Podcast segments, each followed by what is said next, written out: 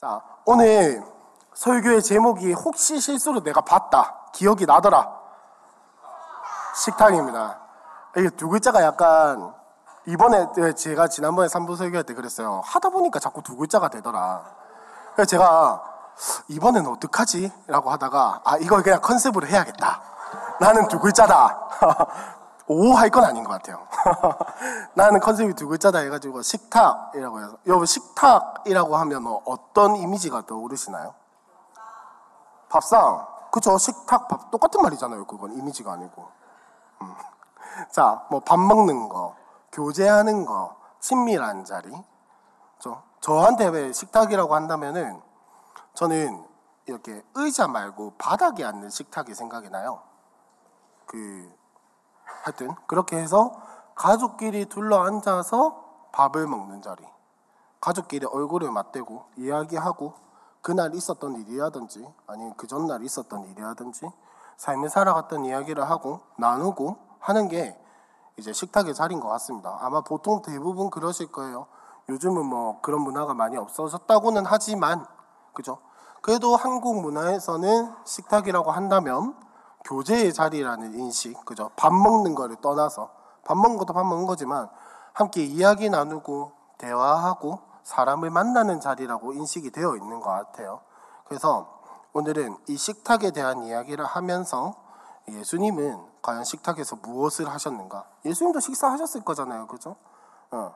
그러니까 그 식탁의 자리에서 무엇을 하셨는지를 오늘 본문을 통해서 한번 이야기를 해보고자 합니다. 자, 누가복음은요.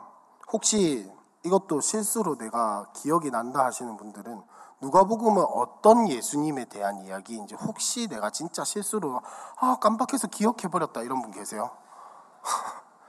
아 까먹은 거 깜빡했다 하시는 분 바이비키 들었던 분도 한번 손 들어볼까요? 어디 갔습니까? 졸업식 하면 저기요 누가복음은 어떤 예수님에 대해서 이야기를 하는지 혹시 까먹는 걸 깜빡하신 분 안 계세요 정말? 예? 아, 자신감 있게 이야기해서 틀렸다면 틀렸다고 말씀드릴게요. 아니, 맞다고 할 수는 없잖아요, 틀린 거. 누가복음은 종으로 오신 예수님에 대해서 저한테 한 거 아니죠? 저한테 한 거 아니죠, 그죠? 네, 누가복음은 종으로 오신 예수님에 대해서 이야기를 하고 있는데, 자, 그 중에서 누가복음이 가장 강조하는 것은 뭐냐? 예루살렘입니다. 누가복음의 그 긴 이야기 중에서 중심에 속해 있는 거. 항상 성경을 쓴 사람들은 의외로 생각이 단순해요. 성경을 읽을 때 뭐가 강조되는지를 보려면 딱 두 개만 보시면 돼요. 예? 이야기, 나 이거 어디 가서 이야기한 적한 번도 없는데 기억하시는 분들이 계시네요. 네, 성경에서 이거를 정말 이게 중요한 이, 이야기인가 아닌가 물론 모든 이야기가 중요하지만 그 중에서도 아 이걸 쓴 사람이 이걸 강조하고 있구나라는 것을 알기 위해서는 딱 두 가지만 보시면 돼요. 첫 번째 반복하고 있는 거 아닌가 반복하고 있는 거 아닌가 그리고 두 번째 이게 전체 흐름에서 중간인가 가세에 있는가 가세 알아들으시죠 그죠? 중간에 있냐 가세에 있냐 요것만 보시면 돼요. 자 양 끝에 반복되고 있다 이러면 무조건 강조해요. 그리고 이 이야기를 중심으로 해서 다른 이야기들이 양옆으로 펼쳐진다. 이러면 중간에 이야기 있는 이야기를 강조하고 있는 겁니다. 자, 그러면 누가복음은 전체적인 흐름으로 봤을 때 물론 예수님의 오심과 죽으심과 부활에 대해서 이야기를 하고 있고 그거를 그려내고 있지만 그거를 강조하기 위해서 그 이야기를 전달하기 위해서 가장 중심으로 삼고 있는 포맷이 뭐냐? 예루살렘이라는 거예요. 예수님이 예루살렘에서 무엇을 가르치셨는가? 예수님이 예루살렘에서 어떤 일을 하셨는가? 예수님이 예루살렘에서 어떤 걸 가르치셨는가? 요거를 보면은 이제 누가복음이 무엇을 이야기를 하고 싶은지를 알 수가 있는데 자 오늘 우리가 읽은 이 본문은 예루살렘 이야기에 속할까요? 안 속할까요? 속하니까 제가 있는 이야기를 하고 있겠죠. 그죠? 누가복음 이야기 누가복음에서 이 우리가 읽은 이 성경 말씀은 예루살렘에서 일어났던 이야기라고 할 수가 있겠습니다. 자, 그러면 예루살렘에서 예수님이 사역하실 때 가장 문제가 되었던 게 한 가지가 있어요. 혹시 뭘까요? 어, 수요 성경대학만큼이나 싸늘한 이 분위기. 싸늘한 이 분위기. 아우, 좋아요. 익숙해요, 이런 거. 괜찮아요. 자, 아, 까먹었어. 야, 예루살렘에서 예수님이 가장 큰 문제를 겪으셨던 건 사람이 많은 것도 아니었고, 어떤 사람들이 와가지고 갑자기 불쑥 들이닥쳐서 예수님 이것 좀 해결해 주세요. 이런 거는 전혀 문제가 되지 않았습니다. 예수님한테 예루살렘에서 가장 문제가 되었던 건 뭐냐? 바리새인들이었어요. 바리새인들, 서기관들. 왜냐? 오늘 우리가 읽은 이 성경 본문이 14장이잖아요. 그죠? 14장 1절 한번 보시겠어요? 14장 1절 한번 보시면 다 같이 한번 읽어봅시다. 시작.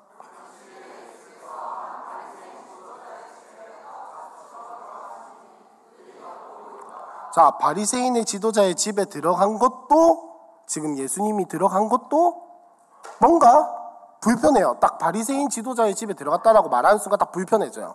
그런데 그 불편한 상황 가운데에서 누가 엿보고 있대요. 그들이 엿보고 있는데 그 그들이 누굴까요, 여기서? 바리새인들이겠죠. 자, 예수님이 바리새인들의 집에 초청을 받았어요. 이것만 해도 불편한데 지금 호시탐탐 바리새인들이 예수님을 엿보고 있다라는 거예요. 왜 엿보고 있을까요? 궁금해서 자가 어떻게 생겼는지 무슨 일을 하는지 궁금해서 엿보고 있었을까요? 아니요, 정확하게 이야기를 하면 엿보고 있었다라기보다는 째려보고 있었다가 맞겠죠. 전마가 또 무슨 소리를 하나, 전마가 또 무슨 율법을 범하나, 제가 또 무슨 계명을 어기나 트집을 잡아서 공격하려고 엿보고 있었다기보다는 째려보고 있었다가 조금 더 맞는 말인 것 같아요. 자, 굉장히 불편한 이런 상황들이 예수님이 예루살렘에 계실 때 늘 일어났다라는 거예요. 자, 생각을 해보세요. 예수님의 여러 가지 이야기들 중에서 예수님이 행하시는 그 사역들 중에 바리새인들이 바리새인들이 항상 물어봐요.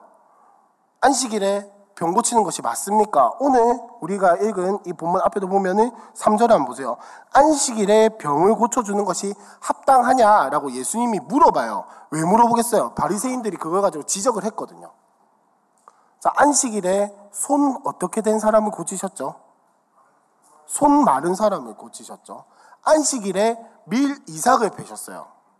혹시 아시나요? 유대인들은 안식일을 지키는 규정이 39가지 정도 있습니다. 그걸 다 지키면서 토요일을 지켜요. 토요일을 지켜요.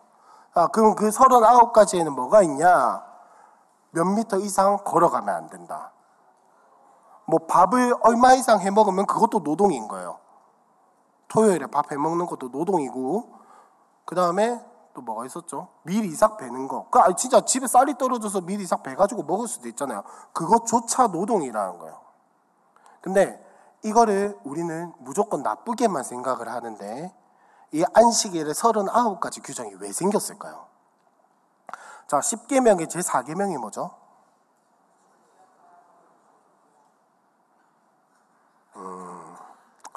일단 하나님에 대한 계명이에요. 아시겠죠?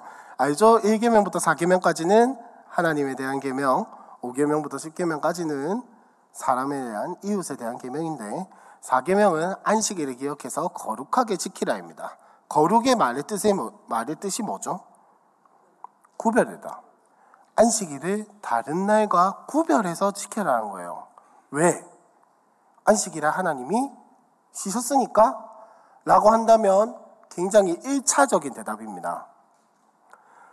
조금 더 깊은 의미로 들어가면 뭐가 되냐면 안식일을 왜 기억 구별해가지고 지켜야 합니까? 왜 하나님이 그날 쉬셨습니까?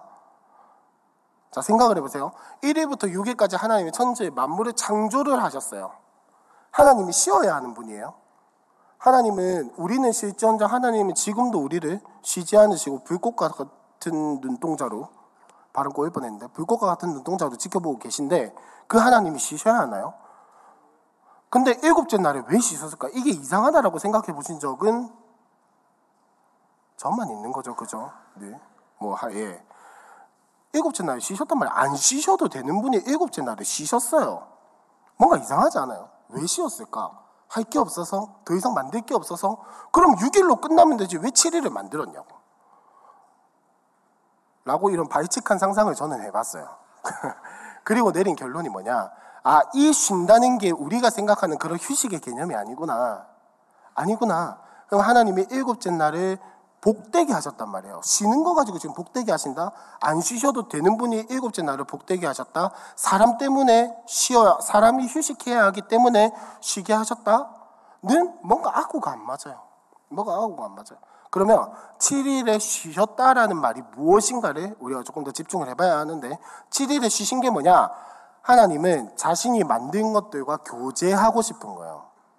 이 일곱째 날을 복되게 해서 거룩하게 구별해놔서 이 일곱째 날에 뭐 하냐? 관계하는 거예요. 자기가 지은 창조, 세계와 만물들과 관계하는 시간이야. 우리가 1일부터 6일까지 열심히 일하고 7일, 주일날, 아, 물론 7일이 하여튼, 예, 뭐, 하여튼, 주일날, 하여튼 주일날 와서 이렇게 하는 게 이유가 뭐예요? 치, 주일이, 일요일이 쉬는 날이니까 교회 오는 게 아니에요. 일요일은 주일이기 때문에 쉬는 거예요. 이 개념 정확하게 이해하셔야 돼요. 일요일이라서 교회가 주일날, 아, 일요일이라서 일요일이 쉬는 날이니까 예배 드리는 게 아니에요. 역사의 이래로 이 안식 후 첫날, 이 주일이 기독교의 문화가 전 세계에 자리 잡아서 일요일날 쉬는 거예요. 그러니까 월요일부터 일주일을 시작을 하는 것은 사실, 사실 세상적인 개념이에요. 잘못된 개념입니다. 주일이 먼저 일주일의 시작이 되어야 돼요. 그러니까 이 예배가 여러분에게 일주일의 동력원이 되어야 한다는 거예요. 불꽃이 되어야 돼요. 점화가 되어야 돼요. 여기서 점화가 되어서 엔진을 돌리면서 가야 되는 거예요. 이 이야기를 하고 싶은 게 아니었는데 어쨌든 자, 이 안식일을 하나님과 교제하는 이 시간을 정말 자기는 잘 지키고 싶었던 거예요. 유대인들은. 내가 정말 이 시간을 잘 지키고 싶어. 하나님이 명령하신 것을 내가 잘 지키고 싶어서 그러면 우리가 어떻게 할 수 있을까? 모여서 의논하고 살아가고 고민하다 보니까 39가지가 나오게 된 거예요. 자, 우리 예를 들면, 쉬운 예를 들면, 고신은 제가 처음 교회 다닐 때가 중학생 때였는데, 그때만 해도 주일에 돈 쓰는 게 조금은 제한이 돼 있었어요. 저희 교회 같은 경우에는, 제 모교회 같은 경우에는. 그래서 주일날 뭐 중고등부 회식을 한다, 찬양팀 회식을 한다 이러면은 장로님들이 진짜 불꽃각 같은 눈동자로 쳐다봤어요. 장로님 저희 오늘 회식할 건데 지원비 좀 주시면 안 됩니까? 라고 하면은 바로 눈에 스위치 탁 온대 가지고 팍 째려보고 그랬는데 지금은 그렇지 않죠. 그죠? 근데 왜 그렇게 돈 쓰는 거에 대해서 철저했을까요? 왜 그 아니 차, 아직도 열받는데 차양팀 회식하는 거 교회 일이잖아요. 그죠? 뭐가 문제예요? 복음을 위해서 하나님 나라를 위해서 우리가 교제를 하겠다는데 이거를 뭐로 하면 뭐 어쩌자는 건데? 라는 분노가 막 있었어요. 근데 왜 그렇게 했을까요? 왜 돈 쓰지 말라고 했을까요? 심지어 택시 타고 교회 들어오면 눈치 보였어요. 아, 예. 택시 타고 교회 들어오면 눈치 보였어요. 그 정도였어요. 막 대놓고 뭐라 하진 않았어요. 근데 옛날에는 대놓고 뭐라 한 적도 있었대요. 뭐 아무튼 이렇게 하는 이유가 뭘까요? 왜 주일에 그토록 돈을 쓰지 말라고 할까요? 왜냐? 예배 드리는데 집중하라는 거예요. 아, 이 유대인들도 마찬가지에 그거 아주 쓸데없는 소리가 길었는데 유대인들도 그런 마음에서 39가지의 규정을 지켰는데 예수님이 그걸 안 지키는 거 가지고 시비를 건 거예요. 그래서 예수님이 하신 명언 중에 이런 게 있습니다. 인자는 안식일의 주인이다. 라고 하는 거. 무슨 말입니까? 예수님이, 예수, 이 주일에 예수님과 교제를 해야 하는데, 그거는 모르고 율법만 가지고 갔다는 거예요. 그러니까 이 유대인들은 뭐냐, 율, 하는, 이 율법을 가지고 하나님과 관계하는 것에 집중한 게 아니고, 율법을 내가 지켰냐, 안 지켰냐, 이걸 가지고 내 의를 삼은 거예요. 주일날 내가 이 39가지의 규정을 다 지켰어로 만족을 하는 거예요. 하나님을 만나기 위해서 내가 이 39가지의 규정을 규정을 지켜볼래? 나 지켜, 지켜서 하나님을 만날래? 이게 아니고, 하나님 만나는 거 관심이 없고, 나는 이 39가지의 법을 다 지켰다로 만족을 하는 거예요. 그러니까 예수님이 자꾸 율법을 깨는 거예요. 율례를 깨는 거예요. 이 39가지의 규정을 안 지키는 거예요. 왜? 이게 중요한 게 아니고, 만나는 게 중요하다는 거예요. 하나님을 아는 게 더 중요하다는 거예요. 그래서 예수님이 하신 말씀이 뭐냐? 안식일 병 고쳐 주는 게 합당하냐라고 하는데 여기 보시면 여기 보시면 이 병 이 병 고침을 받을 사람이 2절에 보시면 수종병이 들었다라고 이야기를 하죠. 수종병이 뭐냐면은 저도 이걸 정확하게 알아보려고 찾아보니까 지금 현대로 치면 한 부종, 심한 부종 같은 병이래요. 그래서 몸에 물이 차고 물이 차고 이 물이 계속 고여 있다 보면은 결국은 신체가 세포가 괴사해서 잘라내야 하는 그런 병이라고 합니다. 자, 그러면 이 병에 걸린 사람의 마음은 어떻겠습니까? 제가 이 병에 걸렸다라고 생각을 해보면 첫 번째로 드는 건 이런 마음일 거다. 아, 나 시한부 인생이구나. 시한부 인생이구나. 시한부. 내가 살 날은 정해져 있구나. 이 몸이 어느 순간 썩기 시작하면은 나는 죽겠구나. 라는 생각. 그리고 두 번째, 기회가 있으면 빨리 고치고 싶다. 기회가 되면 빨리 고치고 싶다라는 생각이 들 것 같은 게 수종병에 걸린 거예요. 예수님은 그 사람을 알아본 거예요. 이 사람의 마음이 어떤지를 알아본 거예요. 그래서 이 사람이 빨리 고침을 받기 원할 텐데 이 사람을 가만히 내버려 두는 게 맞냐 이거예요. 왜 이렇게 물어보시냐? 안식일에 그 39가지 규정에도 예외는 있거든요. 예를 들면 이거예요. 내 소가 우물에 빠졌어. 내 애가 우물에 빠졌어. 근데 노동하면 안 된다라는 규정으로 애를 가만히 내버려 둘 건가요? 소를 가만히 내버려 둘 건가요? 아니죠. 건져내야죠. 그런 유도리는 있었단 말이에요. 그런 유도리는 있었단 말이에요. 예수님은 이 수종병 걸린 사람을 고치는 게 그만큼 급한 일이다라는 거예요. 사람을 살리고 사람을 회복시키고 사람을 건져내는 것이 너희가 말하는 그 율법에서의 예외와 다를 바가 없다라는 거예요. 이 사람 고치는 게 무슨 그거냐? 이 사람 고치는 게 바로 사람 살리는 거다. 네 아들 살리는 거, 네 소 살리는 거랑 다를 바가 없다라고 이야기를 하시는 거예요. 자, 그러면 이게 식탁이랑 무슨 상관이 있냐? 이제 서론입니다.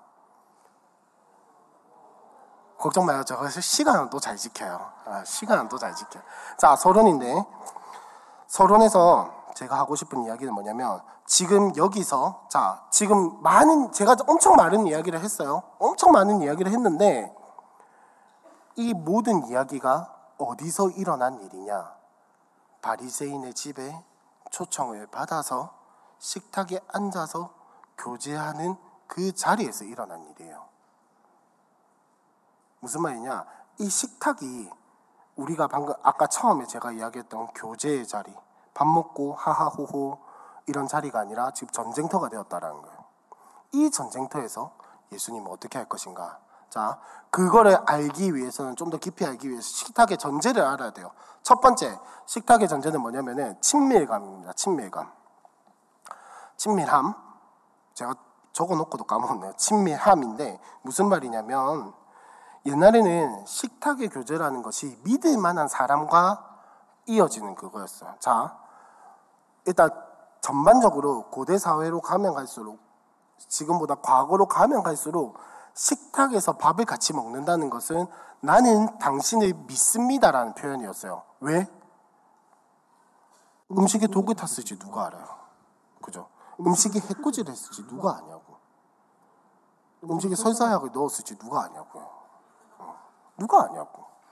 그러니까 밥을 먹는다라고 하는 것은 굉장한 신뢰의 표시, 친밀함의 표시였어요. 내가 당신을 초청한다는 것도 마찬가지고 내가 그 초청에 응해서 간다라는 것도 마찬가지예요. 나는 당신을 믿는다. 나는 당신과 친하다라는 거예요. 그런 의미가 담겨져 있어요. 자, 그리고 이 친밀함에서 더 나아가 가지고 특히 이 문화에서는 이 문화에서는 식탁에서 같이 교제를 한다는 것을 니랑 내랑 동급이라는 걸 의미를 해요. 아니면은 네가 내보다 높다라는 거예요. 자 보면은 지금 바리새인 집주인인 바리새인이 예수님을 초청을 했단 말이에요. 예수님이 초청을 했어요. 불러가지고 밥을 먹은 거예요. 자 그러면 정상적인 관계라면 이게 어떻게 돼야 하냐면 주인이 사람을 초청했다. 무슨 뜻이냐? 니랑 내랑 서로 이야기를 주고받을 만한 동급이다라는 거 아니면은 내가 당신에게 뭔가 배울 것이 있으니 함께 와서 식사를 합시다. 이렇게 하는 거예요. 자, 그러면 여기서 나타난 이 식탁의 교제는 보통 오후 늦게 시작해서 밤까지 이어지는 아주 장시간의 식사입니다. 뭐 그동안 밥만 먹고 있지는 않겠죠. 밥만 먹고 있지는 않고 이야기도 하고 뭔가 아까 윗사람을 초청한다고도 했잖아요. 그럼 지혜를 배우고 뭔가 배울 것을 얻고 요러는 게 식탁의 교제예요. 자, 그, 이게 발전을 해서 단어, 무슨 단어가 생겨나느냐면, 심포지움이라는 단어가 생겨난 거예요. 심포지움 뭐죠, 박사님? 심포지움 아시죠, 다들? 그죠? 장시간 동안 세미나하고, 이야기하고, 교제하고, 그죠? 이렇게 교류를 나누는 게 심포지움인데, 그 단어가 여기 이런 이 문화에서부터 파생이 된 거예요. 시작이 된 거예요. 그러니까 이 식탁의 교제는 여기서 말하는 이 예수의 식탁의 교제는 단순히 밥만 먹고 하하호호 이게 아니고 지혜를 배우고 지혜를 나누고 서로 관계하고 교제하면서 너와 나의 친밀함을 다져 나간과 동시에 동등함을 맛보고 배울 건 배우고 하여튼 뭐 이런 굉장히 장시간의 어떤 교류의 문화의 장이었어요. 그러니까 초청을 하면은 세 명에서 최소 세 명에서 아홉 명까지도 이렇게 초청을 했단 말이죠. 자, 그래서 식탁의 전제 두 번째 뭐냐? 자리입니다. 이 식탁에서 자리가 굉장히 중요한데요. 뭐냐면은 뭐 예상하시겠지만 이 식탁의 교제에서 성경에서 나오는 이 식탁의 교제에서 자리라는 것은 그 사람의 서열을 나타내는 거였어요. 상석에 앉으면 앉을수록 높은 사람이에요. 말석에 가면 갈수록 낮은 사람입니다. 그래서 주인은 참고로 주인은 절대 상석에 앉지 않아요. 주인은 끝에서부터 세 번째 자리 항상. 끝에서부터 세 번째 자리에 앉는 게. 그러니까 만약에 이 식탁의 교재, 다른 식탁 교재의 자리에 딱 갔다. 이러면은 누가 누군지 딱 알아볼 수 있는 거예요. 아, 이 사람이 굉장히 높은 사람이구나. 이 사람이 주인이구나. 이 사람은 주인보다 서열이 낮구나. 이런 것들이 한눈에 쫙 파악이 되는 게 식탁의 교제 자리란 말이에요. 자, 이 두 가지를 전제로 해서 오늘 본문의 말씀을 볼 건데, 자, 첫 번째는, 첫 번째로 식탁의 전제를 가지고 우리가 봐야 할 것은 식탁은 어떤 자리냐라는 겁니다. 이번 식탁은 어떤 자리냐라고 할 때 식탁은 기득권 싸움의 자리였습니다. 성경을 한번 보면 성경 한번 보면 자, 저기 죄송해요. 7절에 보시면 청함을 받은 자들이 높은 자리 택함을 보시고 그들에게 비유로 말씀하여 이르시되 라고 이야기를 하고 있죠. 자, 예수님이 지금 자기보다 높은 자리에 앉는 사람들을 보고 뭔가 이야기를 하세요.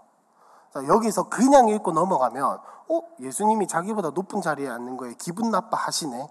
라는 것 정도로만 이해를 할 수 있는데, 자, 아까 제가 식탁의 전제를 잘 들어달라고 말씀을 드렸죠. 자, 잘 기억해 보세요. 여러분이 예수님이에요. 자리는 어느 정도 정해져 있어요. 상석으로 가면 갈수록 높은 사람입니다. 근데 식탁에서 초대하는 사람은 어떤 사람이라고 했죠? 적어도 동급이거나 높은 사람이죠. 높은 사람이란 말이야. 특히나 지금 이 예수님 같은 경우에는 바리새인들이 지혜를 얻기 위해서 초청한 자리. 근데 진짜 지혜를 얻으려고 하는 것이 아니라 지혜를 얻으려는 척하면서 꼬투리를 잡으려고 하는 상황이란 말이에요. 자, 그러면 내가 뭔가를 배우려고 불렀어요. 그러면 여러분이 이 문화권에 속한 사람이라면 몇 번째 자리에 내주겠습니까? 첫 번째 내지 두 번째겠죠. 최소한 첫 번째 내지 두 번째겠죠. 근데 예수님을 그렇게 초청해놓고 예수님의 자리는 저 뒤로 밀어놓고 자기네들끼리 자리 싸움을 하고 있는 거예요. 아, 쉽게 말해서 예수님을 개무시하고 있는 거예요. 예수님이 개무시하고 있는데 심지어 지그들끼리는 네가 높니 내가 높니 싸우고 있는 거예요. 그러니까 예수님 입장에서 보면 진짜 우스꽝스러운 상황인 거예요. 좀마다 저거 지금 뭐 하는 거고? 내 불러 아, 불러놓고 지금 나는 무시당하는 건 일단 둘째 치고 손님 대접 제대로 하지도 않고 지그들끼리는 지금 또 차리 싸움하고 앉아 있고 굉장히 웃긴 상황이란 말이에요. 우스꽝스러운 상황이에요. 자, 이 사람들이 보여주는 게 뭐냐? 식탁에서 기득권이 누구인가를 싸우려고 하는 거예요. 네가 높네, 내가 높네. 이거 가지고 싸우면서 예수님을 인정하지 않고 예수님은 인정하는 건 모르겠고 일단 내 기득권이 먼저라는 거예요. 지금 이 식탁의 싸움이 그렇다라는 거예요. 여긴 지금 전쟁터예요. 밥 먹는 곳이 아닙니다. 트집을 잡고 잘 서열을 확정을 하고 이런 자리란 말이에요. 진짜 웃기죠, 그죠? 이렇게 막 싸우고 있어요. 막 싸우고 있으니까 예수님이 보고 하시는 말씀이 이거예요. 자, 생각을 해봐라. 네가 만약에 어떤 잔치에 초청받아서 갔는데 네 마음대로 높은 자리에 앉았다가 주인이 다른 사람을 그 자리에 앉히면 네는 뭐가 되겠노? 흔히 하는 말로 개털이 되는 거죠. 개털이 되는 거죠. 근데 만약에 내가 내 위치를 알고 겸손해가지고 낮은 자리에 갔다. 그러면 주인이 알아서 어련히 그 잔치에 식탁에 초대한 주인이 그 자리의 관습을 모르겠냐? 어련히 알아서 니를 높은 자리에 안 내버려 두겠나? 안, 아, 내버려 두면 좀 이상하죠. 어련히 알아서 잘 모시겠나? 이게 더 복된 일이 아니냐라고 이야기를 하시는 거예요. 뭐냐? 이거는 지금 잘 우리가 잘 봐야 하는 게 자, 11절에 보면은 자기를 높이는 자는 낮아지고 자기를 낮추는 자는 높아지리라 라고 이야기를 하시죠. 그리고 그 뒤에 그 뒤에 하시는 말씀이 자기를 청한 자에게 이르시되라고 하면서 주인에게 이야기를 하고 있는데 자, 일단 자기를 높이는 자는 낮아지고 자기를 낮추는 자는 높아지리라라고 이야기를 하는 것은 그냥 그냥 너그가 기득권 싸움하는 게 너무 가찮다라는 차원에서 이야기를 하시는 게 아니에요. 자, 여러분 잘 생각하셔야 하는 게 무조건 겸손한 것이 겸손한 게 아닙니다. 아유 뭐뭐 뭐 칭찬하면 아유 아닙니다. 아유 아닙니다. 칭찬하면 아유 아닙니다. 아유 아닙니다. 이렇게 한 게 겸손한 게 아니라는 거예요. 겸손한 게 아니라고. 진짜 겸손한 건 뭐냐면 나를 낮추 나를 낮추기만 하는 게 아니고 나를 낮춤으로써 하나님의 은혜를 인정하는 게 진짜 겸손한 거예요. 무조건 나는 아유 아닙니다. 뭐 저 제가 뭐 부족해서 이렇게 하는 것도 여러분 어쩌면은 잘 생각해 보셔야 하는 게 그렇게 함으로써 내가 겸손하다는 것을 자랑하고 싶은 나의 마음이 있지는 않은지 한번 잘 생각해 보셔야 돼요. 저도 그게 참 안 되거든요. 저 칭찬하면은 아, 예 감사합니다. 이게 참 잘 안 돼요. 저는 아 뭐 아시겠지만 저는 누가 저한테 칭찬하면 아유 예 아닙니다 이러면서 부끄러워가지고 도망치는 축에 속하거든요. 아 근데 이것 또한 마찬가지로 어쩌면은 내 삶에 임하신 하나님의 은혜, 나에게 일하고 계신 하나님의 은혜를 인정하지 않고 그냥 이 겸손한 나를 드러내고 싶어 하는 이 겸손함으로 인정받고 싶어 하는 나의 교만이 아닌지는 한번 우리의 마음을 정말 잘 살펴봐야 하는 거예요. 자, 그렇기 때문에 여기서 말하는 자기를 낮추고 높이고 이거는 단순히 내가 상석에 앉고 뭐 말석에 앉고 이 이야기를 하는 게 아니고 주인의 뜻에 순종하는 거예요. 이 멍청한 바리새인들처럼 모셔놓고 앉혀야 할 사람을 안 앉히고 주인에게 자리가 어딘지 물어보는 거를 전혀 하지 않고 저그들끼리 자리 싸움 하고 있는 게 웃기다는 거예요. 주인한테 물어봐야죠. 내가 어디에 앉으면 되겠습니까? 잔치에 초대한 사람에게 물어봐야죠. 내가 어디에 앉으면 되겠습니까? 당신은 어떻게 생각합니까? 라고 물어보고 이야기하는 게 정상인데 지금 바리새인들은 그걸 안 하고 싸우고 있는 거예요. 주인의 의사는 개나 주고 니랑 내랑 정해가지고 자리를 정하자 이거요. 그러니까 주인도 개무시하고 예수님도 개무시하는 저 사람 다를 바가 없다라는 거죠. 그렇기 때문에 자기를 낮추고 높인다라는 것은 지금 자리 싸움의 문제가 아니에요. 기득권 싸움의 문제예요. 기득권 싸움. 네가 주인이냐, 내가 주인이냐. 이 식탁에서 모든 것을 결정하는 것이 너냐, 나냐. 이 기득권 싸움이라는 거예요. 그래서 식탁에서 기득권은 누구에게 줘야겠습니까? 당연히 주인에게 줘야죠. 그 이야기를 하고 계신 거예요. 그 다음 주인에게 12절부터 이야기를 하시는 게 뭐죠?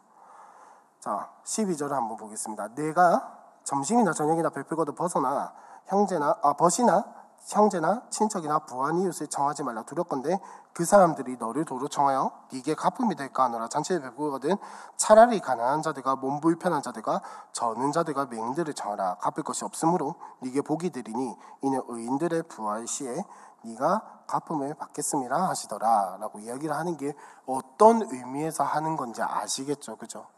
어떤 의미에서 하는 건지 아시겠죠? 자, 여기서 예수님이 이 식탁의 이야기를 단순히 밥 먹고 교제하는 것에서 넘어가 가지고 조금 더 다른 시선으로 전환을 하기 시작하세요. 그 전환을 하는 시점에 대해서 한번 이야기를 해보려고 하는데, 자, 두 번째로 식탁은 주인의 의사가 가장 중요합니다. 주인의 의사가 가장 중요한데, 자, 아직까지 식탁에서 싸우고 지지고 볶고 이야기하고 비난하고 힐난하고 있는 거예요. 자, 15절부터 우리가 오늘 읽은 본문을 보시면 긴 이야기인데 요약을 하면 이겁니다. 잔치에 어떤 주인이 잔치에 사람을 초대를 했어요. 근데 초대한 사람들이 어떻겠죠? 아, 못 가요. 이러고 주인이 열받아가지고 다른 사람들을 데리고 와서 식탁에 교제를 나누는, 잔치를 나누는 것이 이 이야기의 핵심인데, 자, 여기서 힌, 아, 퀴즈, 힌트가 아니고 퀴즈. 주인이 왜 열받았을까요? 주인이 왜 열받았을까요? 잔치를 그냥 단순히 거부해서? 자, 근데 진짜 웃긴 건 뭐냐면, 이 사람, 이 잔치를 거부한 세, 사, 세 유형의 사람이 있는데 이 사람들의 사유를 한번 보세요. 한 사람은 내가 땅 사가지고 땅 보러 한번 가야 한다. 아, 좀 부럽긴 한데. 땅 사서 땅 보러 가야 한다. 이거. 두 번째 사람은 뭡니까? 내가 소를 다섯 쌍, 다섯 결이라고 한 거야. 그냥 다섯 쌍이라고 이야기를 하시면 돼요. 일하는 소 다섯 쌍을 샀는데 얘네가 건강한지 아닌지, 일을 잘하는지 아닌지 내가 한번 보러 가야 한다. 세 번째, 내가 결혼을 했기 때문에 내 아내에게 한번 가봐야 한다. 라고 이야기를 합니다. 자, 주인이 왜 열받았을까요? 이유가 하잘 것 없어서. 자, 잘 보셔야 하는데, 뭐냐면, 자, 16절 한번 보도록 하겠습니다. 다 같이 한번 읽어 볼까요? 시작.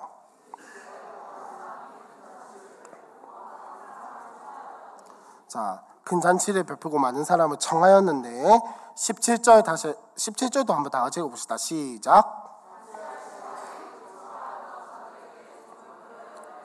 오소서 모든 것이 준비되었나이다. 아멘. 자, 지금 초대를 몇 번 하고 있습니까? 잘 보세요. 초대를 몇 번 하고 있어요? 두 번 하고 있어요. 잔치를 베풀기 전에 한 번, 잔치를 베풀기 직전에 한 번, 두 번이에요. 이때 잔치에 초대하는 문화가 어떠냐면 잔치하기 좀 전에 한번 초대를 해요. 그러고 잔치하기 직전에 사람들을 보내가지고 한 번 더 초청을 해요. 그러니까 편의상 1차 초대와 2차 초대가 있다. 이렇게 이야기를 할게요. 1차 초대에서 간다고 하면 보통 2차 초대에서도 응하는 게 정상입니다. 별다른 그게 없다면. 그러니까 사실상 2차는 관례상이라고 봐야 돼요. 관례상. 그냥 예의상 한 번 더 하는 거예요. 근데 지금 이 거절한 세 부류의 사람들은 1차 초대를 거부한 겁니까? 2차 초대를 거부한 겁니까? 굉장히 싹바가지 없는 행동인 거예요. 그래서 주인이 열받은 거예요. 와, 아니, 인마들이 양심도 없나? 생각을 해보세요. 여러분이 잔치를 준비하는 그거라면은 1차 초대에 맞춰서 음식을 다 준비했을 거잖아요. 그죠? 장소와 이런 모든 것들 다 준비해놓고 오는 그날 아침에 야, 올 거지? 이랬는데 아, 미안. 아, 미안. 아, 미안. 이러면 빡이 쳐요, 안 쳐요? 빡 치잖아요. 지금 주인이 그 상태라는 거예요. 야, 니 온다며. 온다며. 야, 니 진짜 어떻게 이럴 수 있노? 라고 하면서 여기서도 마찬가지로 이 세 부류의 사람이 행동한 거는 단순히 못 간다가 아니에요. 주인을 무시하는 행위입니다. 주인을 무시하는 행위예요. 니 뭐내 초도 뭐 니가 뭔데? 니 뭐라고? 이건 거예요. 그러니까 이 세 부류의 사람은 아까 바리새인들과 마찬가지로 이 잔치를 자기의 것으로 만들고 싶은 거야. 허, 니내 없으면 잔치 못하제? 이건 거예요. 주인을 완전히 무시하는 행위죠. 잔치의 주체가 누구입니까? 식탁의 주체가 누구예요? 주인이란 말이에요. 근데 내가 안 가면 마치 식탁이 망가지는 것처럼 이 기득권을 내가 가져가겠다라고 이야기를 하는 것이 이 세 부류의 사람들입니다. 예수님 지금 그걸 또 지적을 하고 계십니다. 그러면서 주인이 결단한 게 뭡니까? 자, 이대로 내비둘 것인가? 자, 우리가 계속해서 이야기를 하고 있지만 이 식탁은 동류 문화예요. 동류 문화. 끼리끼리 문화예요. 니랑 내랑 급이 맞아야지. 급이 맞아야 놀 수 있는 게 식탁의 문화인데 지금 주인은 식탁을 포기하고 수치를 당할 것이냐? 아니면 다른 무언가를 강구할 것인가? 이미 잔칫날은 되었고 사람들은 오지 않고 이 음식을 버리고 내가 저 사람들한테 끌려다니면서 수치를 당할 것인가? 아니면은 다른 방법을 다른 어떠함을 강구해 낼 것인가? 요 기로에 놓인 거야. 주인은 어떤 선택을 했냐? 새로운 식탁을 만들어낸 겁니다. 자, 아까 말씀드렸던 것처럼 식탁의 교재는 미리 초청을 하고 초청을 또 하고 1차 초대와 2차 초대가 있고 그 다음에 끼리끼리의 문화, 니랑 내랑 급이 맞아야 논다. 이런 문화에서 진행이 되고 있단 말이에요. 근데 주인은 어떤 선택을 했냐? 지금 보시면은 저기 어딨냐? 아, 21절 다 같이 한번 읽어볼까요? 시작.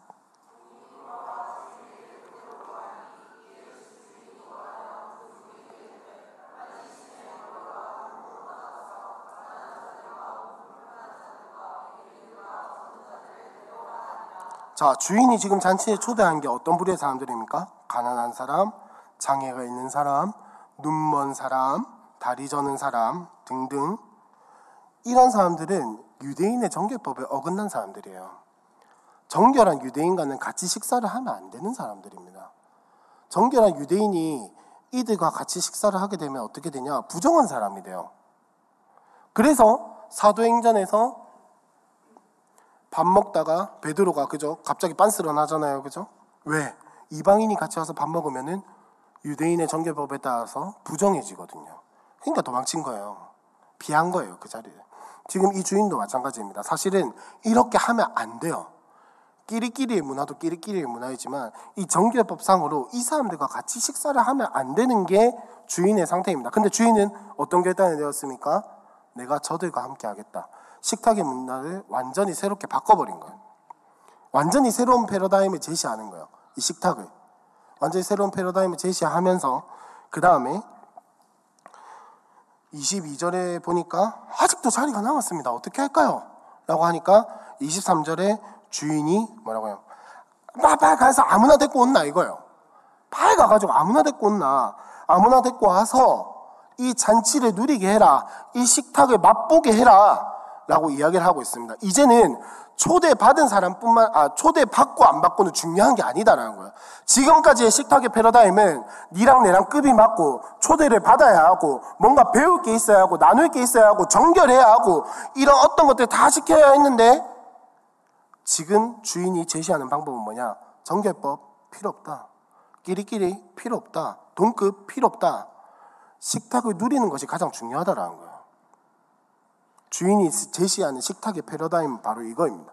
그러면서 이제는 초대의 문화까지 다 깡그리 없애버리는 거예요. 아무나 데리고 오라는 거예요. 초대 받지 못해도 상관없다. 그냥 길가에 보이는 사람 아무나 잡아가지고 데리고 와서 이 식탁을 누리게 하라는 거예요. 유대인의 정결법, 문화, 초대 다 필요 없다. 식탁을 누리는 것이 가장 중요하다라고 이야기를 하는 게 이 주인의 마음입니다. 그러니까 이 식탁은 사실 주인의 의사가 가장 중요해요. 패러다임, 뭐 이전까지 있었던 관습 이런 거 다 필요 없고 주인의 의사가 이 식탁의 자리를 완전히 바꿔버린 겁니다. 어떻게 바꿨냐? 잔치의 자리로 바꾼 거예요. 니랑 내랑만 누리는 자 심포지엄 하면은 아까 심포지엄 이야기가 나왔으니까 심포지엄을 예로 들자면 심포지엄은 어떤 자리입니까? 초대받은 사람들, 자격이 있는 사람들, 어떤 발표할 거리가 있고 대화할 만한 수준이 되는 사람들이 모이는 게 심포지엄이에요. 근데 이제 심포지엄이 아니고 동네 잔치. 나쁜 뜻이 아니라 제가 동네 잔치로 바꿔버린 거예요. 지나가던 사람 와서 밥 먹고 오랜만에 고향에 돌아온 사람들 밥 먹고 하는 거예요. 근데 여기서 중요한 잔치의 자리에서 중요한 게 하나 있습니다. 뭐냐? 처음에 초대받았던 사람들은 누리지 못해요. 거부했던 사람들은 누리지 못합니다. 어떤 사람만 누릴 수 있죠? 초대에 응한 사람들. 주인의 부름에 응답한 사람들만이 누릴 수 있는 것이 잔치의 자리입니다. 그래서 이 식탁이 이제는 심포지엄의 자리가 아니라 잔치의 자리로 완전히 바뀌어버린 거예요. 이 주인의 의사가 이 기득권 싸움에서 완전히 바뀌어버린 거예요. 기득권 싸움의 자리에서 주인의 의사로 인해서 완전히 잔치의 자리로 바뀌어버린 겁니다. 그래서 이 예수님은 이 식탁의 비유를 통해 가지고 예수 믿는 사람들, 하나님 믿는 사람들의 식탁이 변모돼야 하는 것을 보여주고 있어요. 이 예수 믿는 사람들의 공동체가 예수 믿는 사람들의 모임이 바뀌어야 함을 보여주고 있는 겁니다. 변화된 식탁에 대해서 이야기를 하고 있는 거예요. 자, 변화된 식탁에 대해서 이야기를 하고 있는데 완전히 새롭게 변했죠 지금 그죠? 여러분들이 다음 주부터 아 다음 주부터래. 아유, 다음 주에 초청 주의를 하는 걸로 알고 있어요 제가. 그래서 저는 여러분들의 초청 주일이 이런 식탁의 잔치가 되었으면 좋겠습니다. 그들만의 리그로 끝나는 게 아니고 이 하나님이 사실 이거 우리가 준비하고 우리가 계획하지만 사실 이 모든 것은 하나님께서 마련하신 거거든요. 하나님이 사람을 통해서 또 물질을 통해서 공간을 통해서 분위기를 통해서 뭐 이 모든 것들을 통해서 일하시는 그 자리에 우리가 주인이 되고 우리가 드러나고 우리의 어떤 잘남 뭐 우리가 잘 준비했다 우리가 뭐 했다 이런 게 드러나는 게 아니라 여러분들이 의도하신 그대로 혼자 있고 외로운 사람들을 초청해 가지고 이 변화된 식탁을 구경하는 게 아니고 누리게 해주세요. 초청받은 사람들이 아 쟤네는 저렇게 노는구나 쟤네는 저렇게 재밌구나 해서 끝나는 게 아니라 아 나 너무 재밌었어. 내가 너무 재밌었어. 초청받은 사람들이. 나 너무 즐거웠어. 나 이 공동체에 함께 하고 싶어. 나 이 식탁 계속해서 누리고 싶어. 라는 이 마음이 들도록 여러분들이 기도하고 준비해야 한다는 겁니다. 그들만의 리그로 끝나면 우리가 바리새인들과 다를 게 없어요. 뭐 여러분들이 준비를 못 하고 있다 그런 이야기가 아니고. 그냥 어떤 말씀을 준비를 할까 하다가 이 이야기가 생각이 나더라고요. 이 이야기가 생각이 나서 여 못하고 있다는 거 아니에요. 뭐, 뭐 준비하는지도 사실 저는 잘 몰라요. 모르는데 모르는데 우리의 잔치가 초청 주일이 우리만 즐겁고 우리만 재밌고 우리만 공연하고 우리만 뭐 준비하고 우리끼리만 하고 하고 하는 것이 아니라 초청받은 사람들이 야 이 맛집이네 이 식탁 참 맛집이네라고 하는 이야기가 나올 정도의 나올 정도의 준비가 되어 있어야 한다는 거예요. 그러려면 그렇게 준비를 하려면 컨텐츠로는 안 돼요. 분위기로는 안 됩니다. 사람으로는 안 돼요. 뭐가 필요하냐? 기도와 자기 겸손이 필요한 겁니다. 기도하고 낮아지고 내 기득권을 이 식탁의 기득권을 나에게, 우리 공동체에게, 우리 교회에게 주는 것이 아니라 하나님께 맡겨야 돼요.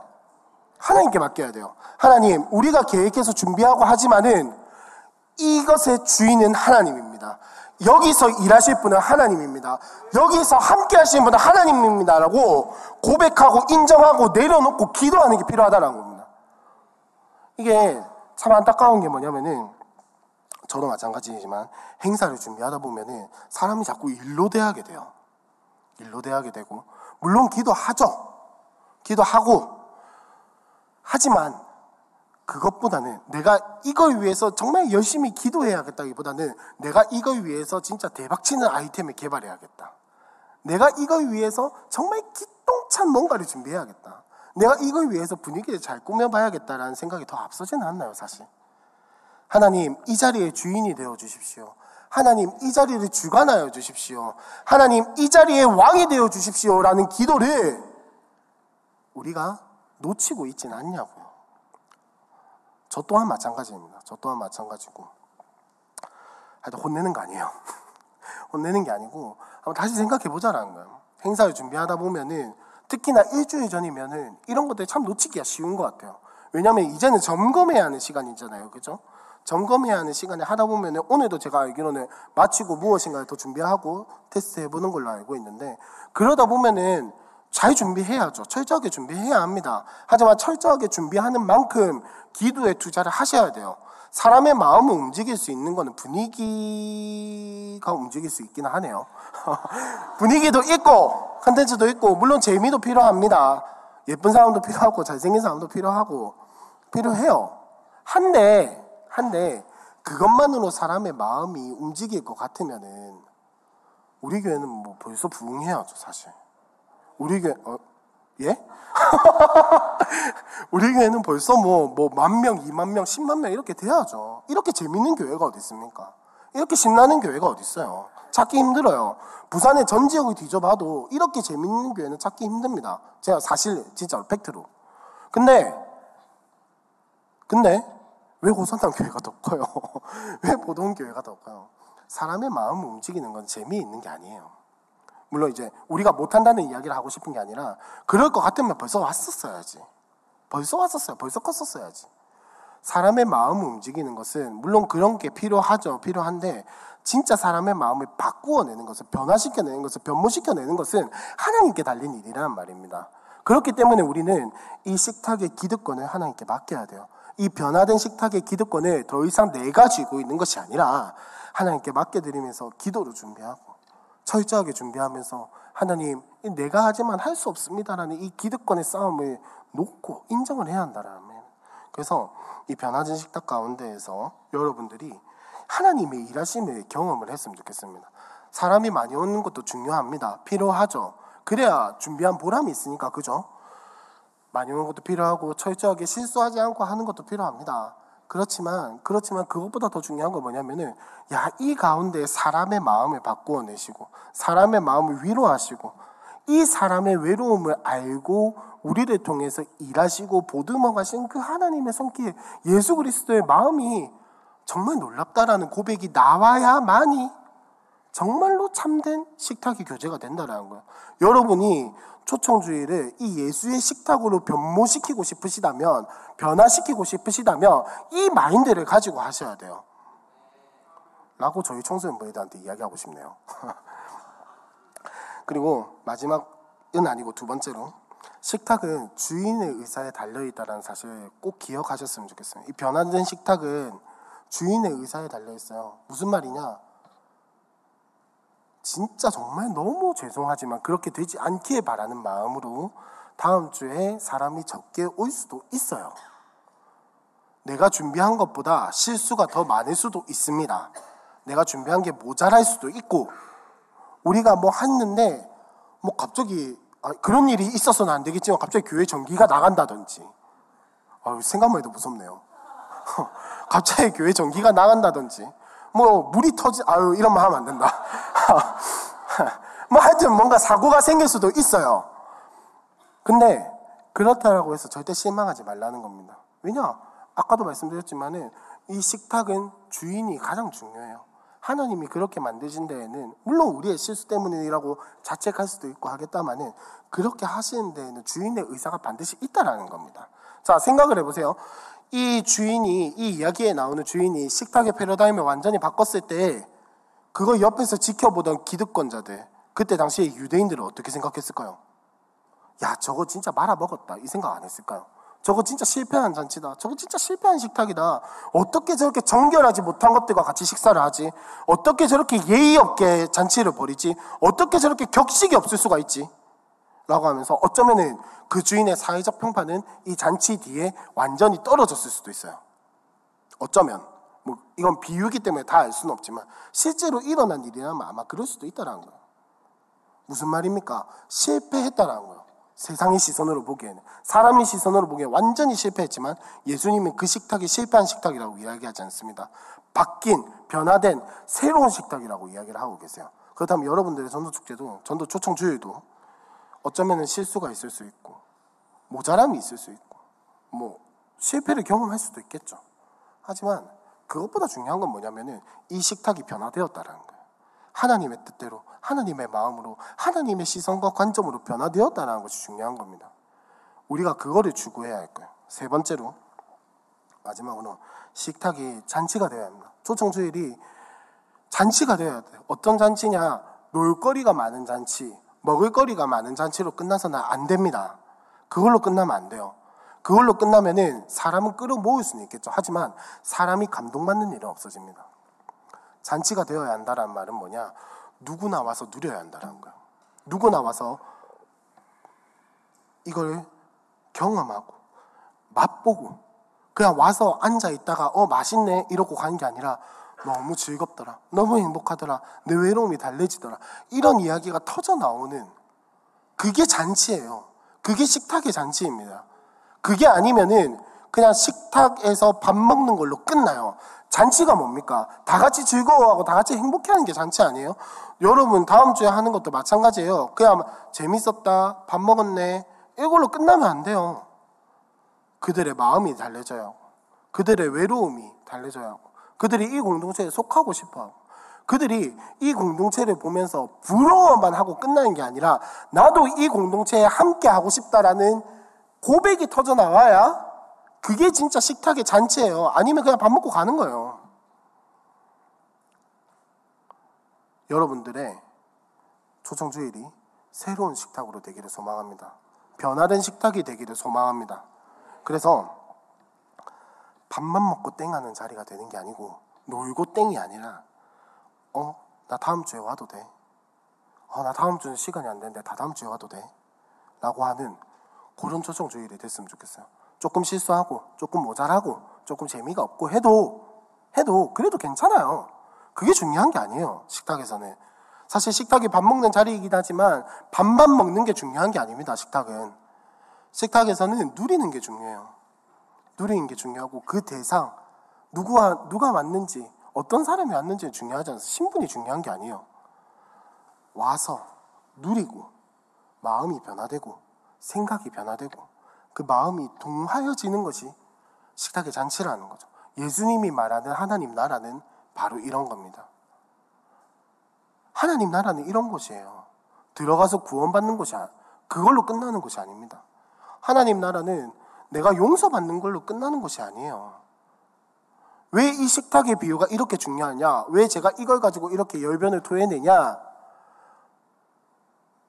예수님이 다시 오셔서 완성할 그 하나님 나라, 천국에서 어린 양과 그리고 그의 신부된 교회가 누리는 것이 무엇이냐?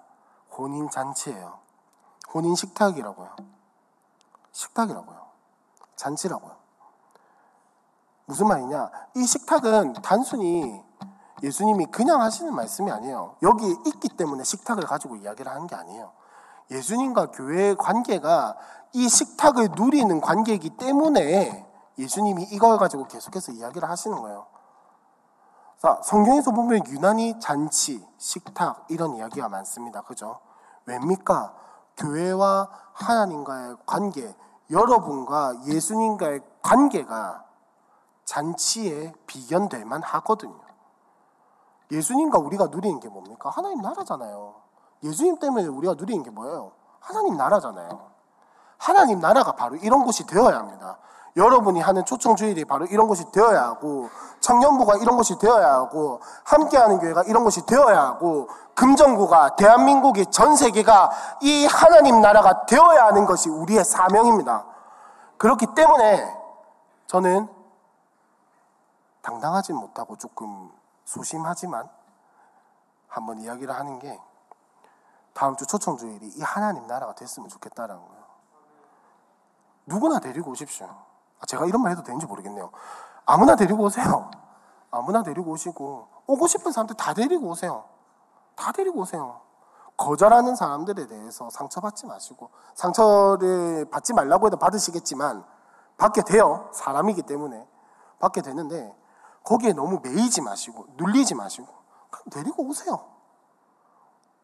그리고 중요한 건 뭐냐면은 종들이 밖에 나가서 사람들을 데리고 올 때 다리 저는 사람 이렇게 아픈 사람들 다 데리고 왔잖아요. 그럼 그 사람들을 볼 때 골라가면서 어 전만은 좀 다리를 한 50% 정도 되, 저니까 데리고 오면 안 되겠다. 쟤는 한 다리를 30% 저니까 데리고 와야겠다. 이렇게 했을까요?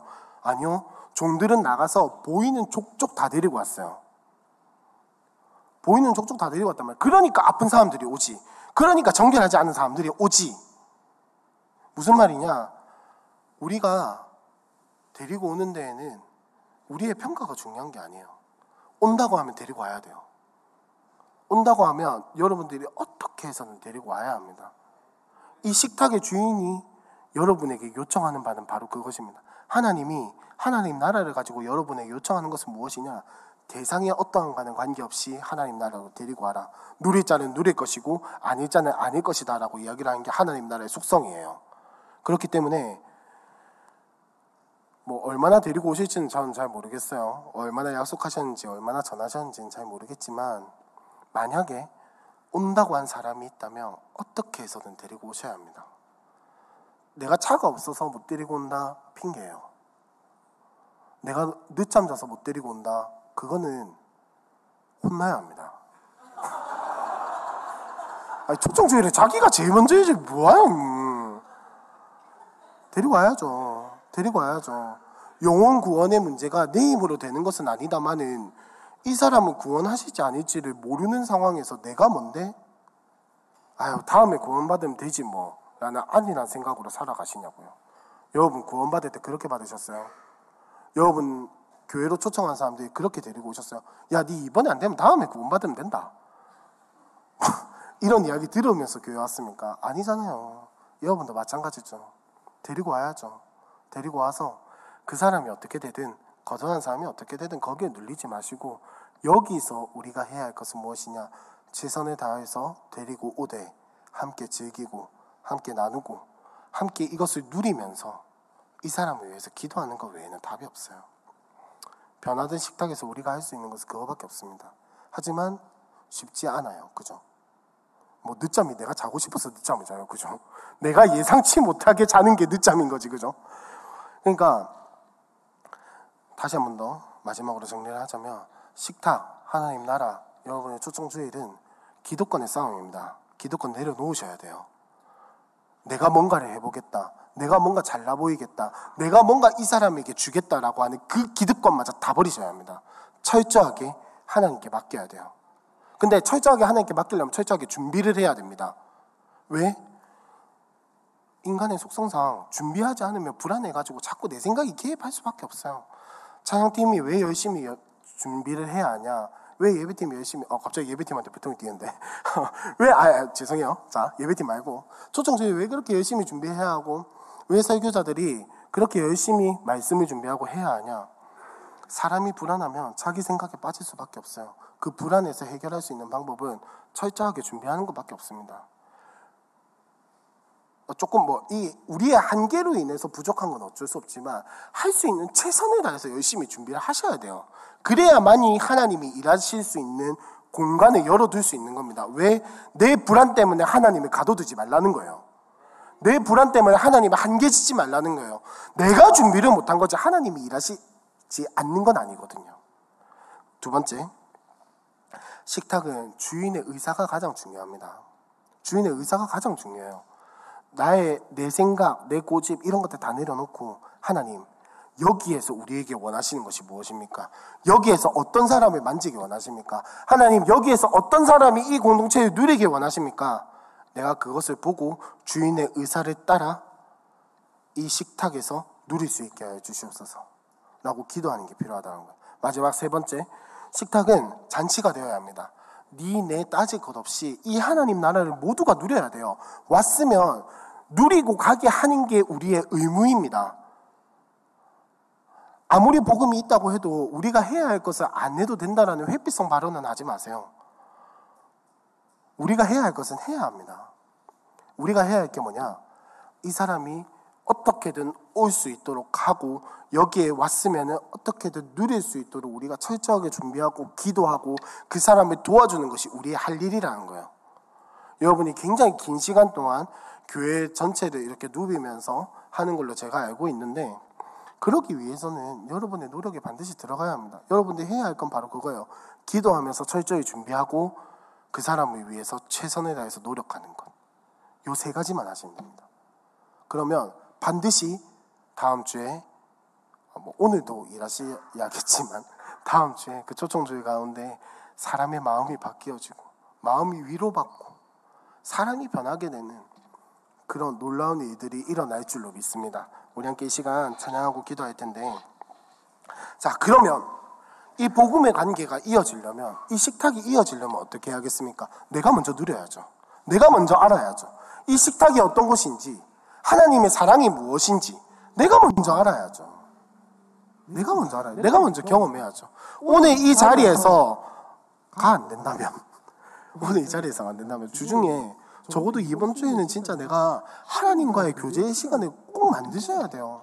내가 이 사랑을 알아야 사랑을 전하죠. 내가 이 복음을 알아야 복음을 전하죠. 우리 함께 이 시간 그 사랑이라는 찬양을 할 텐데 이 찬양하면서 다시 한번 생각을 해봅시다. 나를 사랑하신 하나님, 나에게 오신 그 예수님, 나에게 오셔서 내가 아닌데요. 나는 싫은데요. 나는 별로 관계하고 싶지 않은데요. 라고 손끌 때도 나에게 오셔서 아니야 그래도 나는 너를 사랑해 네가 나를 놓을지라도 나는 너를 놓지 않아 라고 하셨던 그 복음의 사랑을 우리 다시 한 번 더 기억하면서 함께 찬양했으면 좋겠습니다. 아버지 사랑 내가 노래. 아버지 은혜 내가 노래. 그 사랑 변함없으신 거짓 없으신 성실하신 그 사랑 상황 갈 때 꺾지 않으시는 꺼져가는 등불 끄지 않는 그 사랑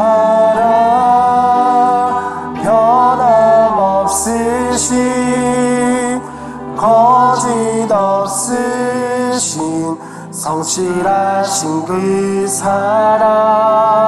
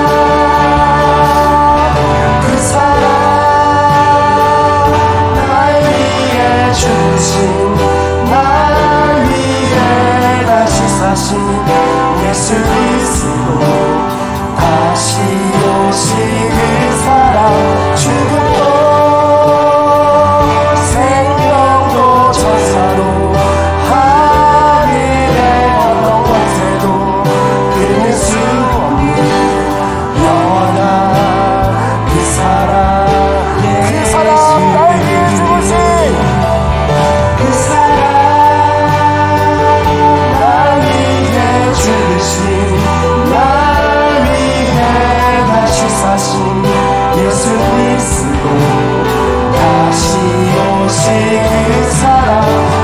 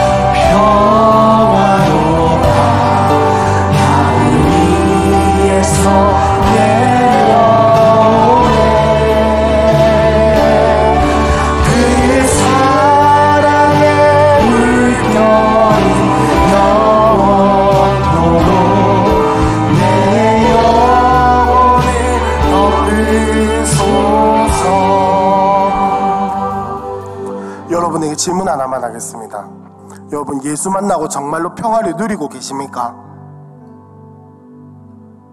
예수 만나서 정말로 평안하세요? 안 평안한가? 평안하시죠? 아멘이십니까? 예수 만나면 평화가 있죠.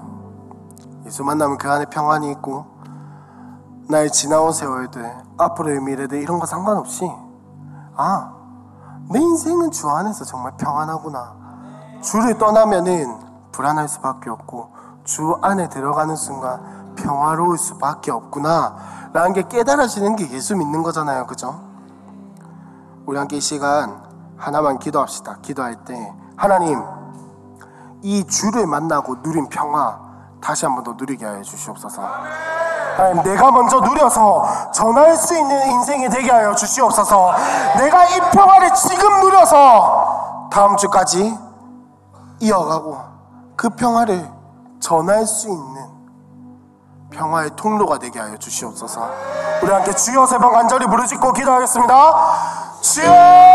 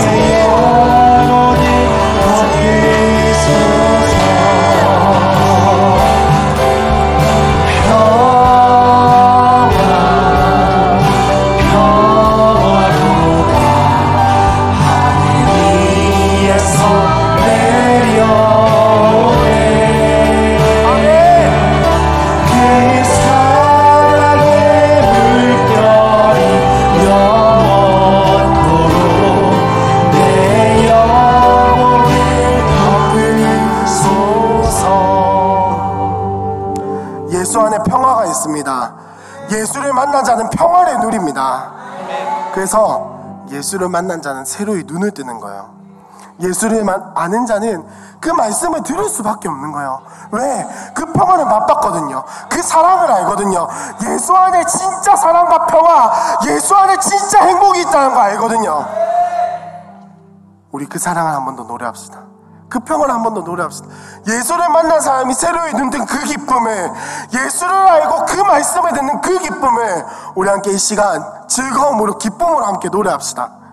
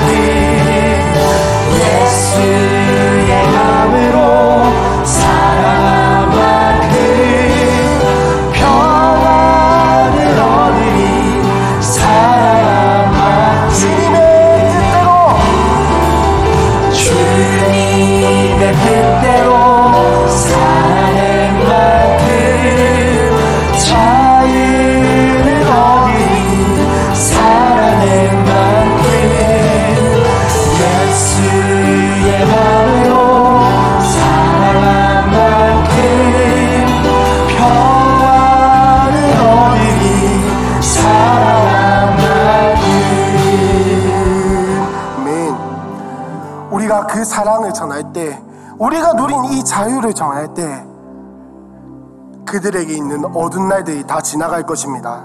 그들에게 있는 어둠이 다 물러갈 것입니다. 쓰러져 있는 영혼 주님이 붙을 것이며 우리가 걸어가는 이 길 가운데 하나님이 함께 하셔서 우리가 건너가는 그 길을 통해서 하나님 나라가 그 빛이 그 소망이 우리의 걸음을 통해서 이루어질 것입니다. 우리 함께 이 소망을 가지고 한 번만 더 찬양합시다. 날다 지나고 그가 빛을 만 하니 쓰러져 가는 너를 주가 붙잡아 주시니 우리 쉬지 않으니 우리의 끝이 있으니 한 걸음. 한 걸음 주와 함께 걸으니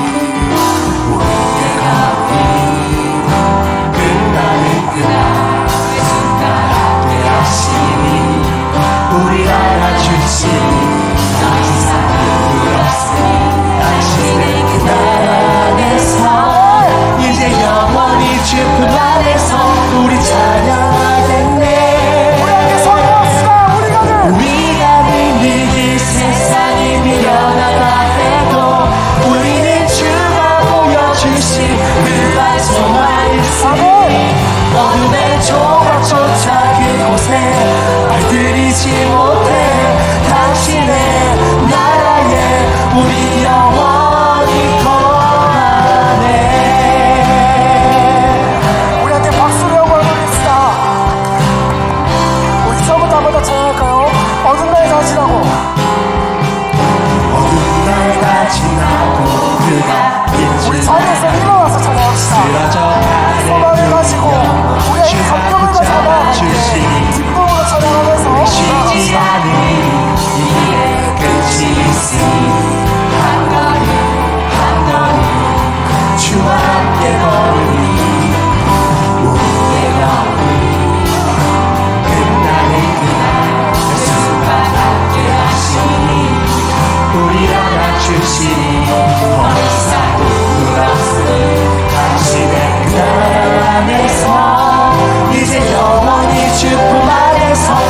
time.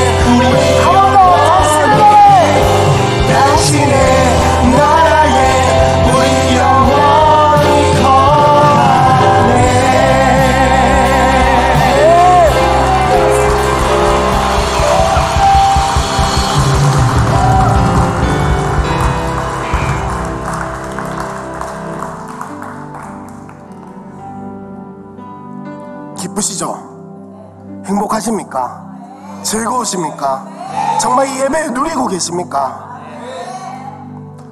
우리만 누릴 수 있습니까? 전해야죠. 함께 누려야죠. 이 복음, 이 은혜, 이 사랑, 우리만 누리면 무슨 소용이 있습니까? 하나님은 복음을 주실 때 여러분을 위해서 주신 게 맞아요. 여러분의 구원을 위해서, 여러분의 생명을 위해서, 여러분의 영혼을 위해서 이 땅에 오셨습니다. 예수님이 다음 주 그걸 기념하는 날이잖아요. 근데 근데 우리만 누리면 그거는 계명을 지키는 것이 아닙니다. 그건 하나님에 대한 하나님의 마음이 아니에요. 하나님의 마음은 우리를 통해서 사랑이 흘러가는 것입니다. 우리를 통해서 나라가 확장되는 것이고 우리를 통해서 은혜가 퍼져나가는 거예요. 하나님의 마음은 바로 거기에 있습니다. 그렇다면 나만 누리고 끝나면 안 돼요. 나만 복음을 알고 끝나면 안 돼요. 전해야 돼요. 내 옆에 있는 사람에게 여기에 앉아 있어도 모르는 사람들에게 전해야죠. 그리고 그때 우리가 함께 고백할 것이 뭐냐? 물이 바다에 덮음 같이 여호와의 영광이 세상에 가득하게 될 것입니다. 물이 바다에 덮음 같이 그 하나님의 영광과 승리와 은혜와 사랑과 복음이 이 땅 가운데 하나님의 나라가 완성이 되어서 모든 사람들이 그것을 보고 모든 사람들이 그것을 누리는 그 나라를 우리가 꿈꿉니다 하나님. 이 고백이 터져 합니다. 우리 그 마음을 가지고 그것을 보고 그 나라를 꿈꾸면서 우리 함께 고백합시다. 바다를 덮은 같이. 물이 바다 덮은 같이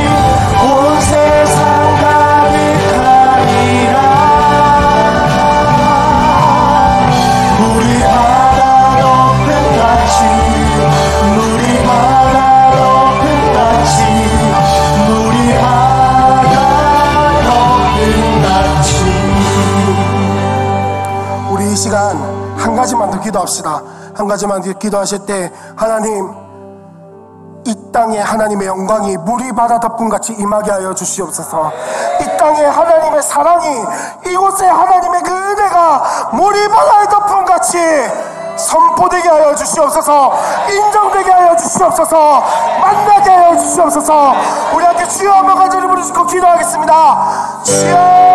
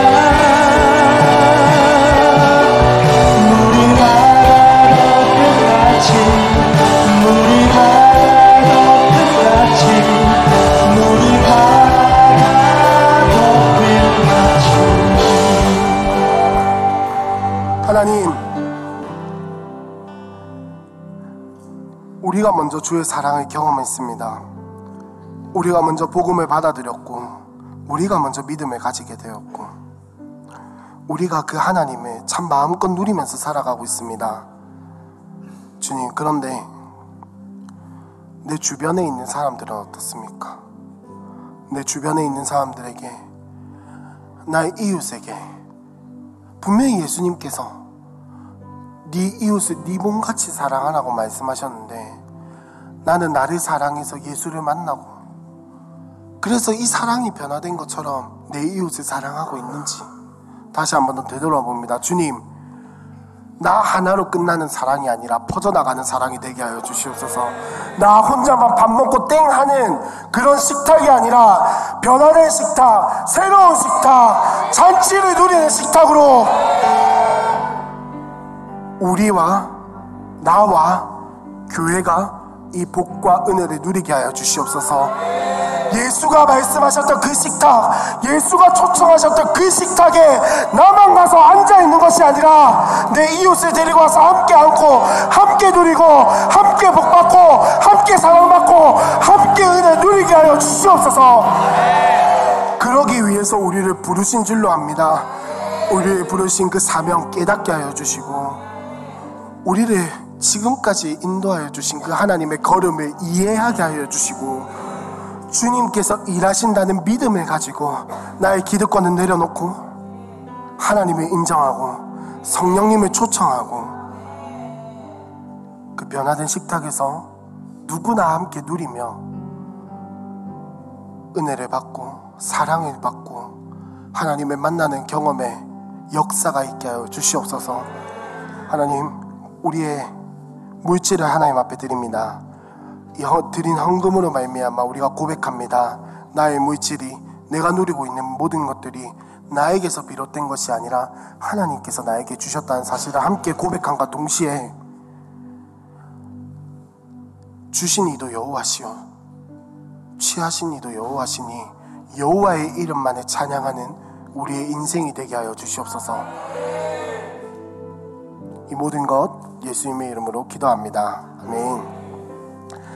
지금은 우리 주 예수 그리스도의 은혜와 하나님의 사랑과 성령님의 인도하심과 동행하심이 예수를 만나고 그 기쁨을 알고 사랑을 알고 은혜를 알고 누리고 또 나만 누리는 것이 아니라 식탁의 잔치 가운데에서 이것을 함께 누리기로 소망하는 모든 이들에게 지금부터 영원토록 항상 함께 있을지어다.